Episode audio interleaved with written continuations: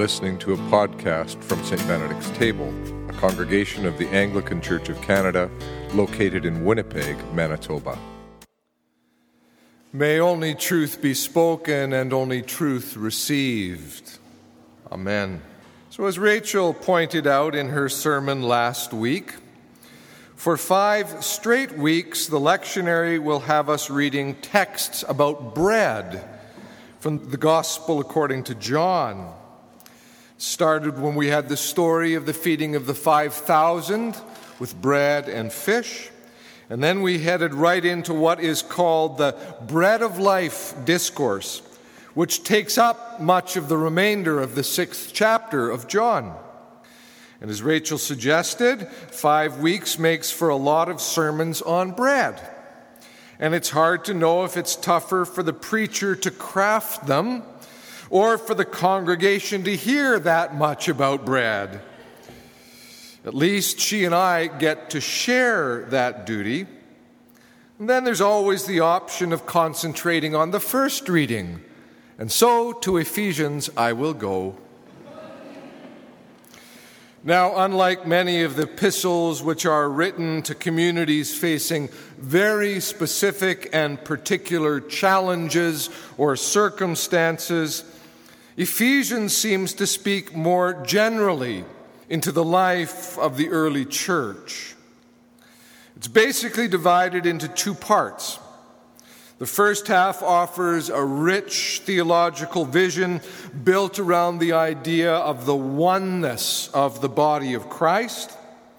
The second half sets out what it will look like for a community to actually embrace the vision that they are one body. The second half, which we were into tonight, includes a good deal of what might be called moral exhortations. But this material is by no means disconnected from that deeper theological work. It isn't, in other words, you know, doing the theology first, and now we're going to set out a bunch of rules to live by or laws that will govern a, a, good society. It isn't in any way moralistic or legalistic, in fact, but rather it's quite organically connected to Paul's rich teaching on the nature of the body of Christ. If that teaching is embraced, then here's how it can be lived. That's kind of the logic. Now, at the heart of the Pauline vision is an insistence that, quote, the Gentiles have become fellow heirs with the Jews, members of the same body, sharers in the promise in Christ Jesus through the gospel. He sets this out in a form that sounds almost liturgical, and which in fact has been adapted as the opening section of the contemporary Anglican baptismal rite. He wrote a little earlier in this epistle there is one body and one spirit. Just as you were called to the one hope of your calling, one Lord, one faith, one baptism, one God and Father of all, who is above all and through all and in all. Now, that being the case, this repeated one, one, one, Paul is saying, it's time to get on living, living it. And so, in the verses just before where our reading began, he writes, Now this I affirm and insist on in the Lord. You, Gentiles, must no longer live as the Gentiles live, in the futility of their minds. So he's got a critical edge that he brings to that society. As Scott Shauf summarized it in his comments on today's passage, having been brought into God's people entails a transformation of identity and character and with this transformation comes changed moral behavior. Our passage gives mostly very specific moral instructions. What makes the passage rich and not merely pedantic is that these instructions are grounded in the earlier theological ideas. It's a constant calling back to oneness. To this, Shauf adds both moral action and moral speech are to be guided by the principle of doing what strengthens the community. So it's not just about me or you being nice and moral and living good moral lives. It's actually about what strengthens the community. So then, Paul writes, putting away falsehood, let us speak the truth to our neighbors, for we are members one of another. Then he goes on to offer some very particular instructions. He says, Thieves must give up stealing, instead, labor and work honestly with their own hands so as to have something to share with the needy. Now, it gets you wondering how many thieves do they have in the church? Right? Because he identifies that very particularly. Is he talking about maybe merchants with a practice that's a little dodgy? We don't know. But he's obviously got a concern that in the community there are people who are kind of fast and loose with money. Give that up. Let no evil talk come out of your mouths, he says. Put away all bitterness, wrath, anger, wrangling, slander, and malice. Among other things, what that is, is yet another one of the Bible's very strong statements against gossip. Because he knows that gossip actually is like a cancer in any community and in churches particularly. Put that aside. But he says something very specific about anger. Something I don't think I'd ever really noticed before.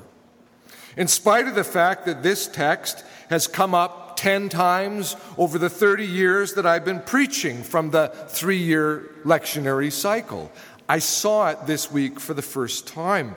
He says, Be angry. Be angry, but do not sin. You see, he's not trying to kid himself here because he knows that people do get angry. So he says, Be angry, but don't let that take you down. The Hebrew scriptures show us Amos angry at the greed and injustice he sees all around him. Jeremiah in full rage against the thick headedness of the people. Moses gets angry, Elijah gets angry, David gets angry. In fact, you might, it might be fair to say that you'd be hard pressed to find a character in the whole Old Testament who doesn't at some point get really angry.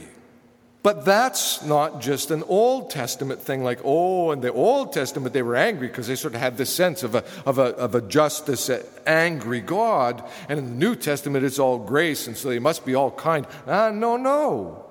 Because in the New Testament we see anger arise. In the epistle to the Galatians, Paul himself expresses his anger against Peter because he thinks Peter has waffled seriously on the full inclusion of the Gentiles into the one body. And in Acts, we can read about a serious rift in his relationship with Barnabas, where the two of them are so unhappy with each other, they go off in different directions on different mission journeys. Jesus, of course, gets angry. He gets angry at Peter at that one key moment, and he even accuses him of thinking like Satan and angers his reaction when he discovers that the temple has been overrun by the money changers and animal merchants. Anger is actually one of the human emotions that, that is there, and we have to figure out what to do with. From a pastoral perspective, it's not altogether unusual for people to want to talk to me about something they're angry about, whether it's some circumstance in a relationship or in their workplace or from their past or, or whatever. The thing is, it often comes with this level of guilt or even shame. Oh, I know I shouldn't be so angry. I know I should get over this. I know I have to forgive, but the anger's real. So, isn't it something to hear Paul say, Be angry? Be angry, but do not sin. Do not let the sun go down on your anger. Do not make room for the devil. Do not let the sun go down on your anger. Now, that's a statement that is very familiar to me. Do not make room for the devil. Do not, in other words, let that spirit which distorts and undermines and destroys relationships and communities, don't let that have the final word. But as for anger itself, it's there. As the biblical scholar Ralph Martin puts it, you may be angry if you can't help it, but do not sin thereby. It's intended that anger should not become an obsession and nursed to the point of resulting in a fixation. Hence, Paul's allusion to the sun not going down on the day's unguarded moments. Now, I know what it is to be angry, know what it is to be so frustrated that you just sort of start to, to bubble up, right? I'm not by nature an angry person, not at all. But when anger does arise, my tendency is to, is to try to stuff it down and suppress it because it's just not very acceptable. See, the sun hasn't yet gone down, and I've dealt with my anger. I'm not at all angry anymore. Oh boy, two points for me. But you know what happens if you continually stuff down strong emotions, right? Oh, they got to go somewhere.